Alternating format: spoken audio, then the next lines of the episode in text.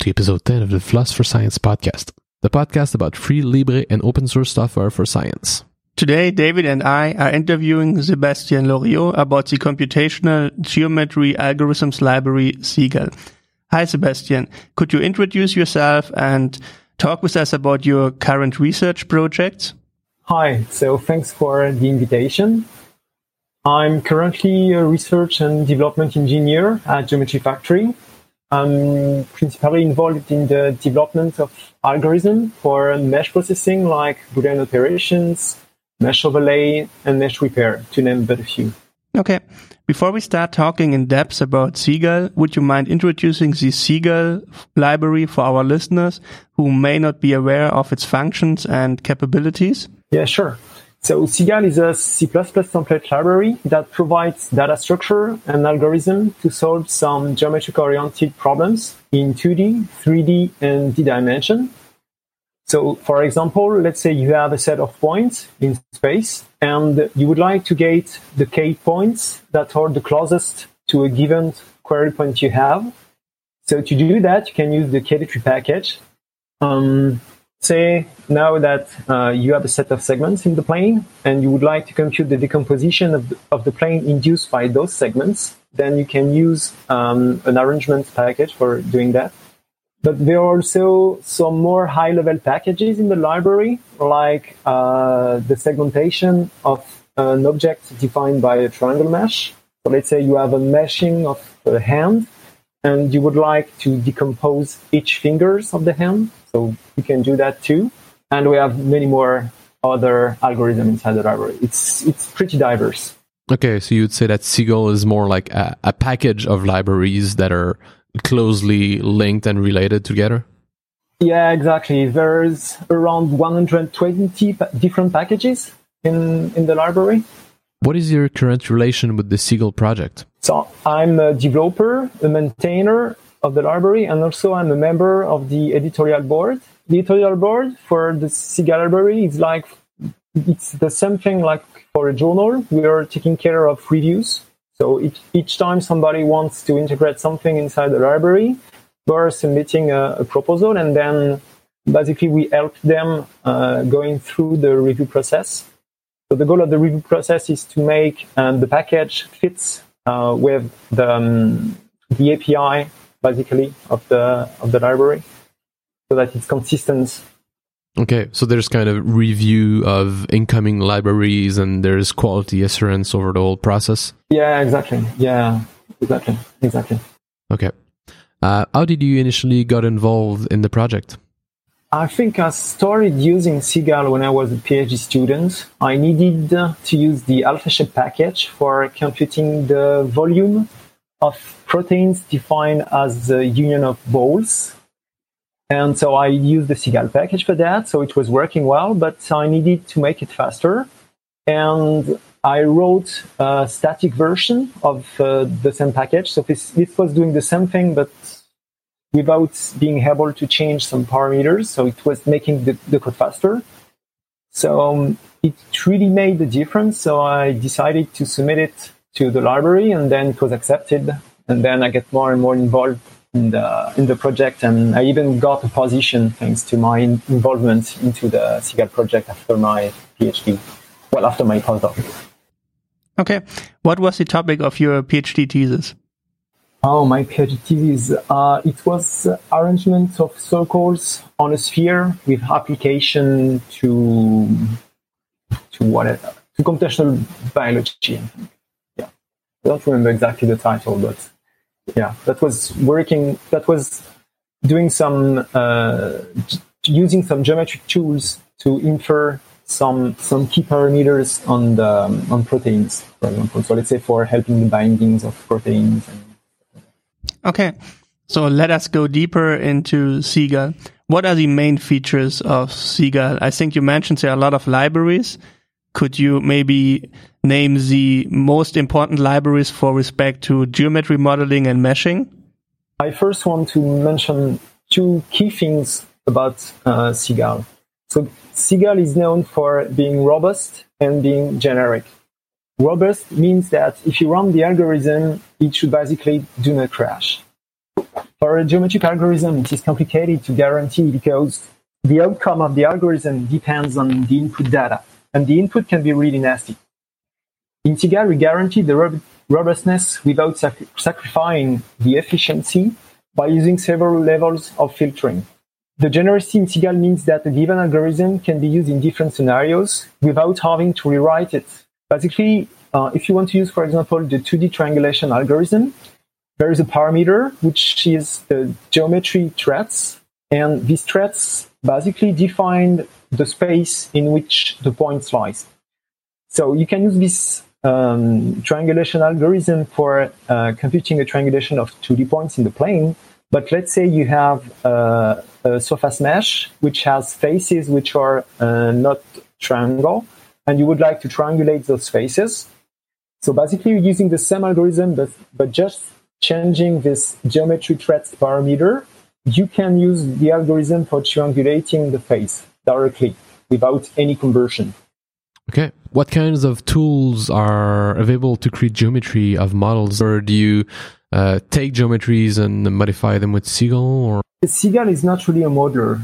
We do have some low-level tools for creating meshes. Like, you have really basic things where you can create triangles and then link them together. But there is not really tools for building things. So, of course, you have also some function for creating hexahedra and tetrahedra, really basic primitives. But it's really a library. You cannot really assemble things together. Okay.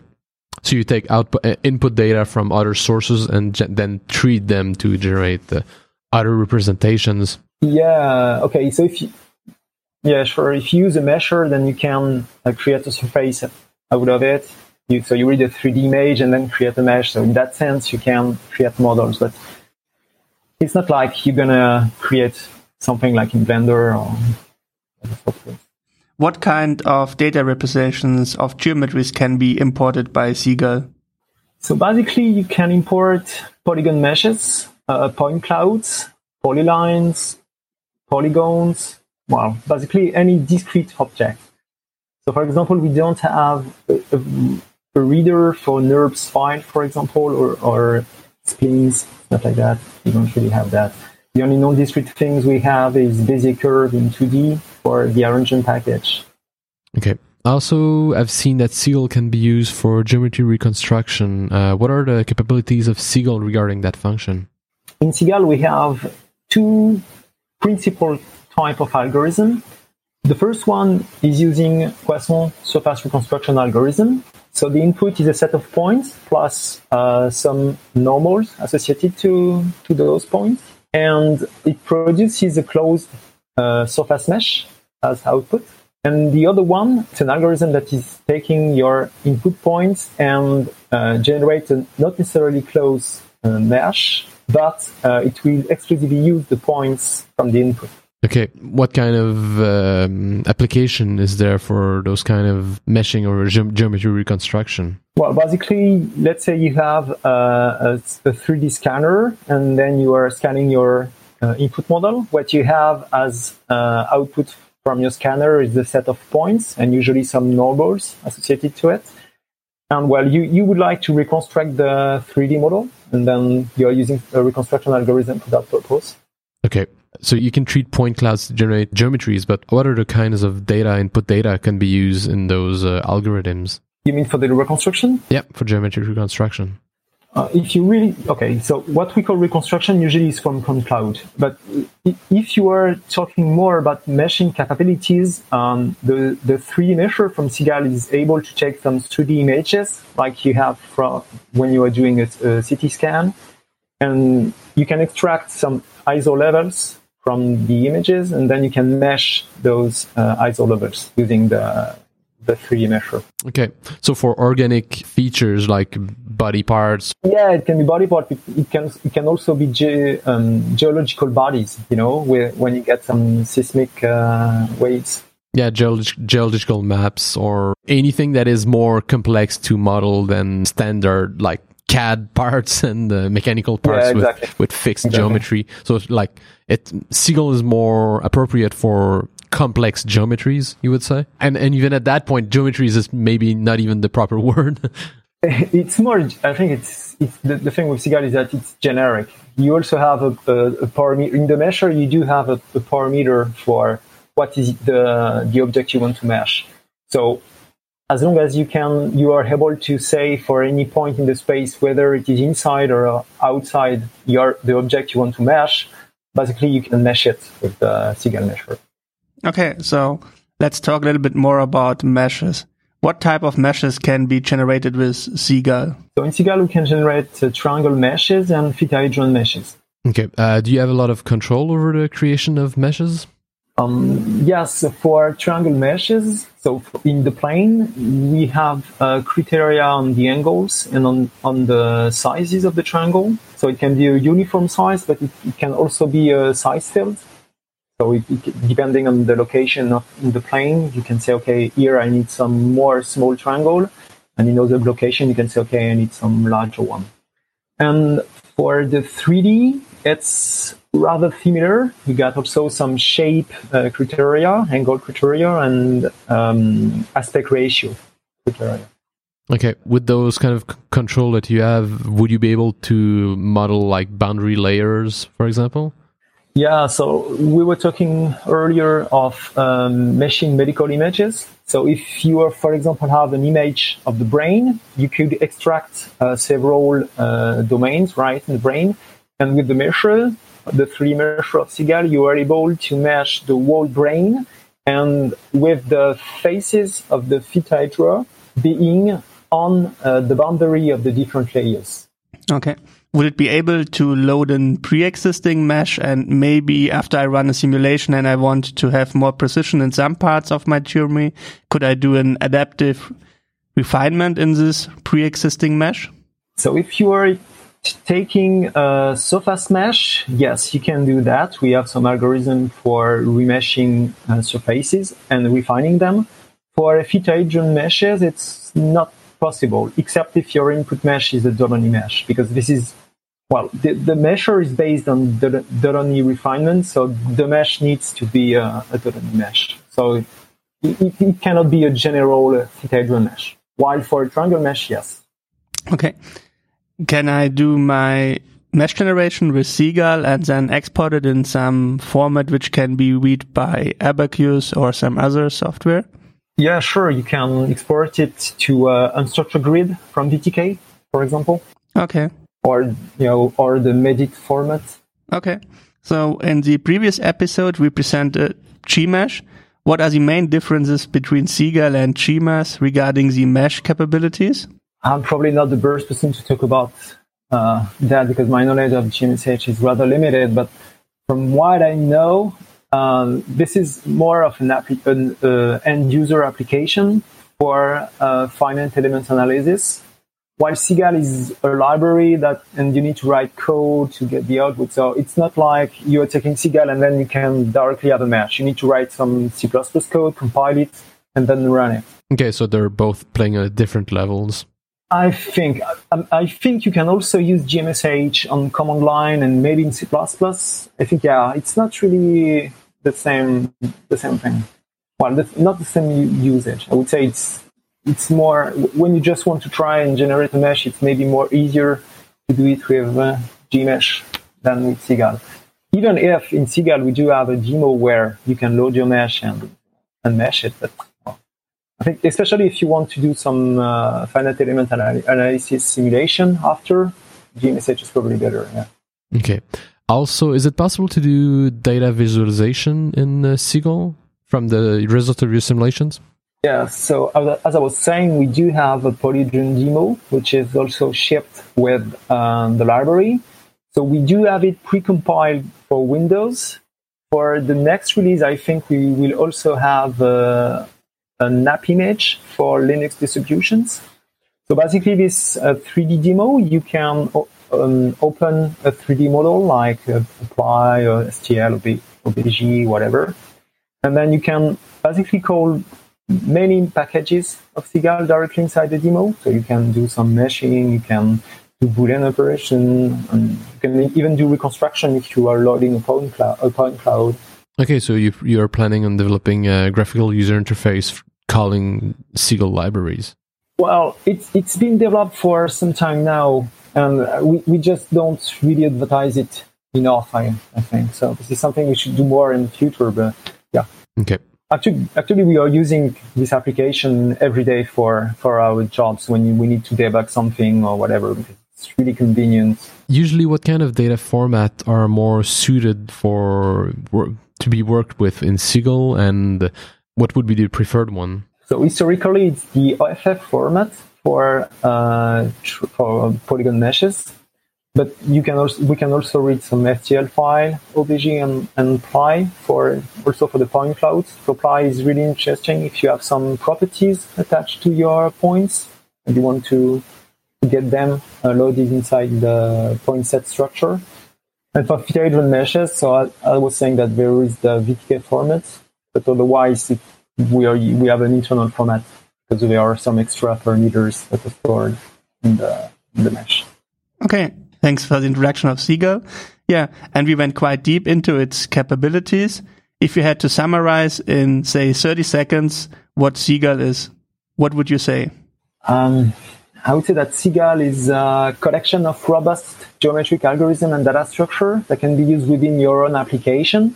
So instead of reinventing the wheel, it is good practice to pick the geometric component you need in Seagull and to focus on your domain of expertise. Okay. What are traditional use cases for a Seagull, and from your experience, what is the oddest use case that you've ever heard of? So the typical, I would say, one of the most used package is the 2D and 3D triangulation, because it has many applications in various domains. And the oddest use, I remember, there is this design studio, Nervous. They were doing some design product based on computational geometry, and they were having a lamp design, so you could order some lamps on their website, and each lamp was unique, and it was the result of a process simulating the vein formation of a leaf, and they were using Seagull for doing that. Okay, yeah, that's kind of interesting. Application. Yeah. Okay. So what are the requirements to install Seagull on a computer? Do you have to have a powerful computer to run all these algorithms, or can you use a normal laptop? Okay. So first, to install it, the only thing you need to have is a development environment. So basically a compiler and CMake. So you also need to install the Boost library because we rely on it heavily. And we also recommend having GMP and MPFR. So these are usually available easily. And then it can be used on any GNU Linux distribution, Unix, macOS, and Windows. About the type of computer, there are no real requirements. I even ran the Delaunay triangulation on the first generation of Raspberry Pi with quite some points. And I could even run the Polygon demo on the version 2 of the Raspberry Pi. So I would say there is no restriction. Okay. Are there any packages of Seagull available in Debian, Ubuntu, or Fedora, or do I have to compile it by my own? No, it's available on Debian, on Homebrew, on Fedora, in CentOS, there is a RPM. I think there are also some packages on VC PKG and Conda, I think also. There are some packages available. We do not take care of all of them. We are just taking care of the Debian and the RPM one, and the other one are done by external contributors. So let us switch to the project and its community. Do you know when the project started? Yeah, in 1996, it started with an European project. It was created because there were several computational geometry labs that somehow started to be frustrated by the fact that they were developing code. Usually they're PhD students, but the code was kind of lost when the student was leaving the lab, and you need to rewrite those pieces of code again and again, and even between labs, the lab needed something, so they needed to rewrite it. So at some point when the labs realized that they were all having the same kind of issues, they decided to gather to create a library, and then different labs came in and bringing their own expertise and the code that they were developing, and then it started like that. Okay. Is there an official organization supporting the project? So there are several research institutes that are committed to the development of the library, so they are contributing. So there is no longer an European project on that, but there are some researchers that are involved in the library. And there is also Geometry Factory, the company. So the company is taking care basically of, so for the SIGAL project, of all the tasks that are not really development related, like setting up a test suite, the infrastructure for the internal wiki, the website, etc. But Geometry Factory is also contributing new components to the library.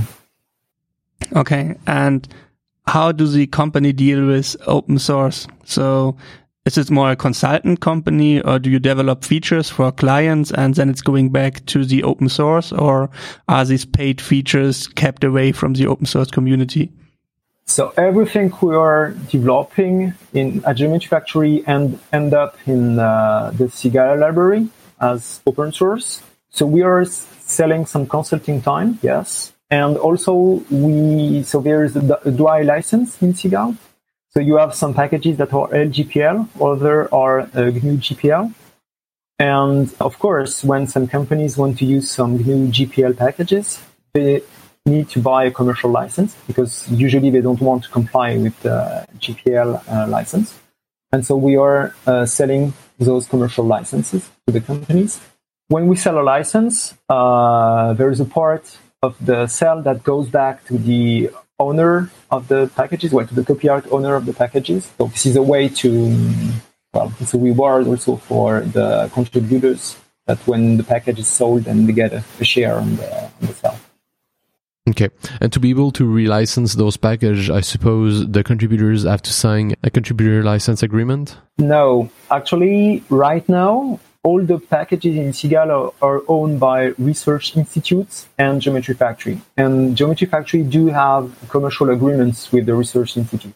So if we do have somebody which is an individual that is contributing something, then something else will have to be done differently. So if this package should at the end be sold by Geometry Factory, there should be an agreement between Geometry Factory and the individual. But it's totally not mandatory to be commercial. This is just something extra that we bring with Geometry Factory.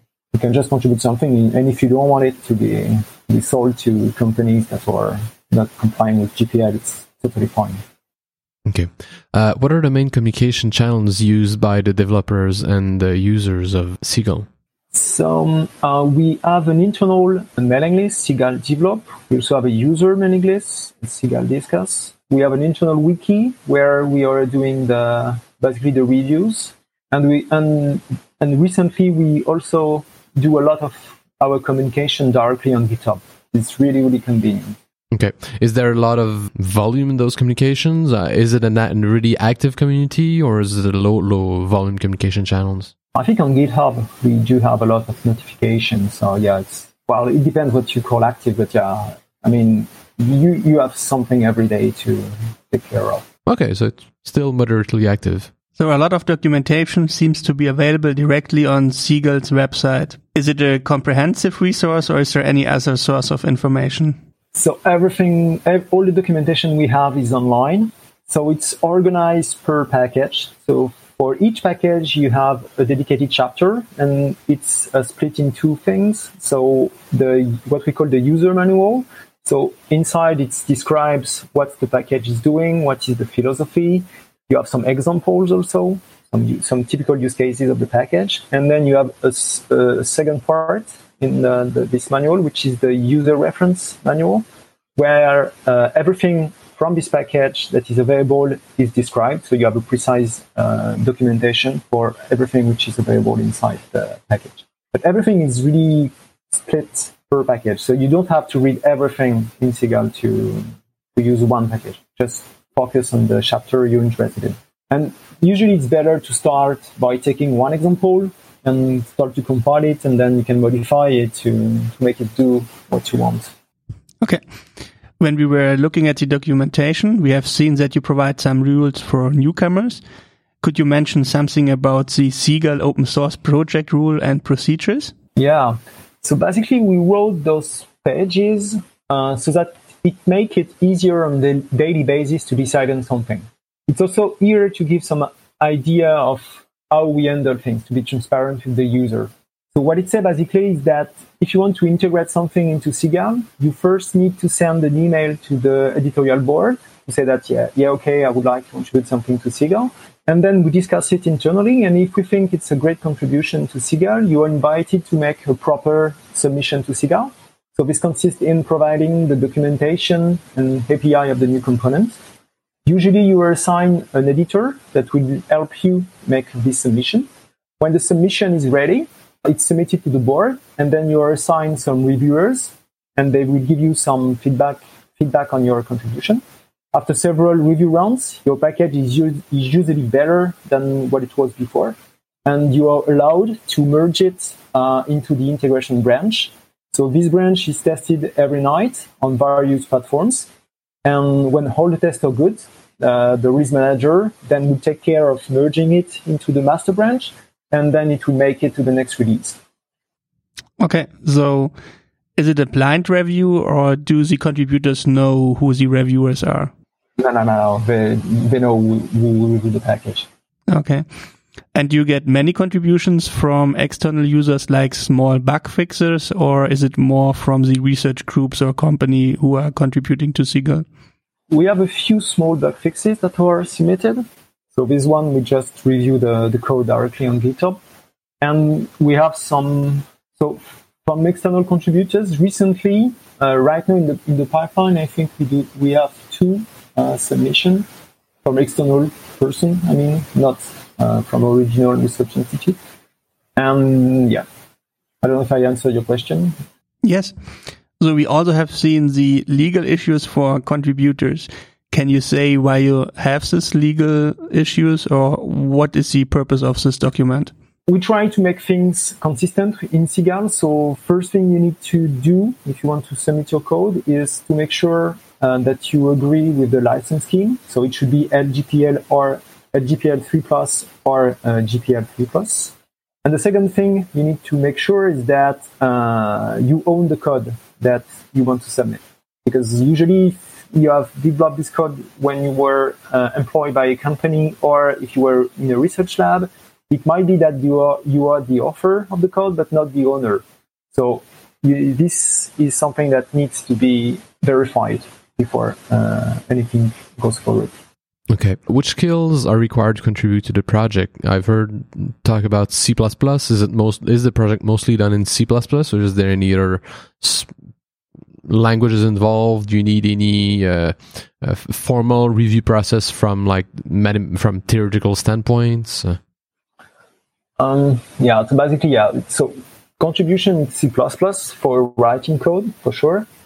But then we also have some contributors, which are just scientists, and they are here to guide students to make the contribution. So, for example, we are now, I think it's the 5th year or 6th year that we are part of the Google Summer of Code project. So this Google Summer of Code is an internship program, which is sponsored kind of by the Google Open Source. Not the foundation, but by Google Open Source. So what we do in Seagull usually is that we try to get a researcher involved in this internship.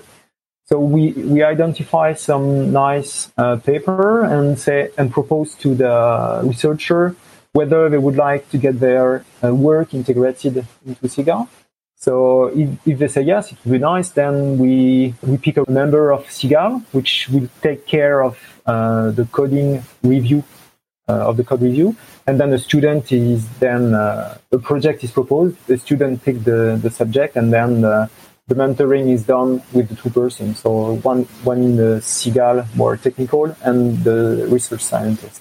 Yeah, we did it for I think maybe 5 packages already. It's and it's working very well. It's really nice. Yeah, I just wanted to ask, how many students do you have this year working for Seagull? So this year we have, we had initially 8 students and one just dropped, I think, last week. Okay. And in the previous year? Previous year, I think it was 4. Yeah, I think it was 4. Okay. And what about these projects? Are most of them successfully finished and are ending up in the master of Seagull? Or I think the ratio, maybe half of them finish into, well, no, more than, I would say more than that. More than that, yeah. More than half end up in the project. So some are just not finished and, well, it's a pity, but it's life. But most of them are integrated into the library at the end. Okay. Do you provide a lot of support for those students who get involved in a project, and who is in charge of supporting them? So each student is assigned a mentor, at least one mentor, and then they also benefit from the whole Seagull community. So they have access basically to every resources we can access. So they are really integrated as Seagull developer, because at the end we really want them to stay in the Seagull project and keep on contributing. So they are really integrated into the project like any developer would be. And the nice thing with this GSOC stuff is that we also get some money for mentors. So each mentor's got some money, and what we are doing right now, well, since the beginning, is take all this money and give it kind of to the Seagull project. And this allows us, for example, to invite those students coming to our developer meeting. Okay. So one year we invited four different students at the meeting. It was really nice, and something cool. Can you say something about the ratio? Because I was attending the Google Summer of Code Mentor Summit last year, and one big discussion was how many students are finishing after Google Summer of Code and just seeing it for a project to upgrade their CV or making money, and how many people really stay at the community? Actually, we do have, well, not a lot of them are still in contributing to the project. We do add maybe 3 or 4 students that stayed for 1 or 2 years, but then they get a job somewhere and that was over. But so some of them stay, keep contributing to Seagull for some time, but then they just stop. Okay. Now we'll tease your brain a little bit about some questions regarding the role of free software in science, and especially open science. What is your vision about Floss and its importance for the openness of science? I think it's very important, especially in our community. It's rather common to see in papers that somebody's coming with a new algorithm that is faster than something, and it even happened that we are saying, okay, this is faster than the Seagull package. And then I remember I've been contacting author to ask, okay, what are you doing? What are you using? And then you just realize that the code was not used correctly, and the claim was not actually true. So of course, some guys are doing things better than Seagull, but having the code available publicly, then it's really better, because you can then look at it and say, okay, so this is true, this is great, we are doing a good job. And okay. What do you think is the most important feature of Seagull for researchers? I'd say it consists of a solid base of algorithm and data structure that enable them to build their own prototype or their paper. That way they can focus on new things and not reinventing over and over the same thing to start with. So, and the generosity also of the library make it usable in a wide spectrum of application domains. Okay. Is it possible to integrate Seagull in a completely reproducible data analysis workflow? Yeah, sure. It's open source, so you can just refer to the release of Seagull that you used and mention it as a dependency. How do you ensure consistency between versions of Seagull over time? For the output? Well, there is no strict guarantee. The only guarantee that we have is the test suite that is running every night and that is checking that, well, it depends on the test written for the packages, but usually what you do is you add a test suite and you say, okay, at the end of the algorithm, I should have this result, and you check that the results are what it should be. So that's one way to, well, to ensure that at least you haven't broke something when you update the package. Okay, on which basis are these tests written? If you want to integrate something into Seagull, it needs to have a test suite assigned with it, a test with it. Otherwise, you might not be able to merge it into the branch. Well, sometimes it happens, but it's a mistake. It should be tested. Everything should be tested. Okay, one other question. So, for example, I publish a paper and have the initial point cloud where I was doing my research and provide the Seagull version and the algorithm I used. So if someone using the same input data and the same Seagull algorithm, does he get exactly the same mesh, or can it be different? I see what you mean. Yeah, you mean about the determinism of the output? Yes. So if I use one input file and the same Seagull algorithm with the same parameters, do I get every time exactly the same result, or can it depend on the algorithm or the compilation or something? I think it depends first on the seed of the random number generator. So this you can set it. You can set the seed. So this is the first thing you need to do for algorithm that have some randomness involved.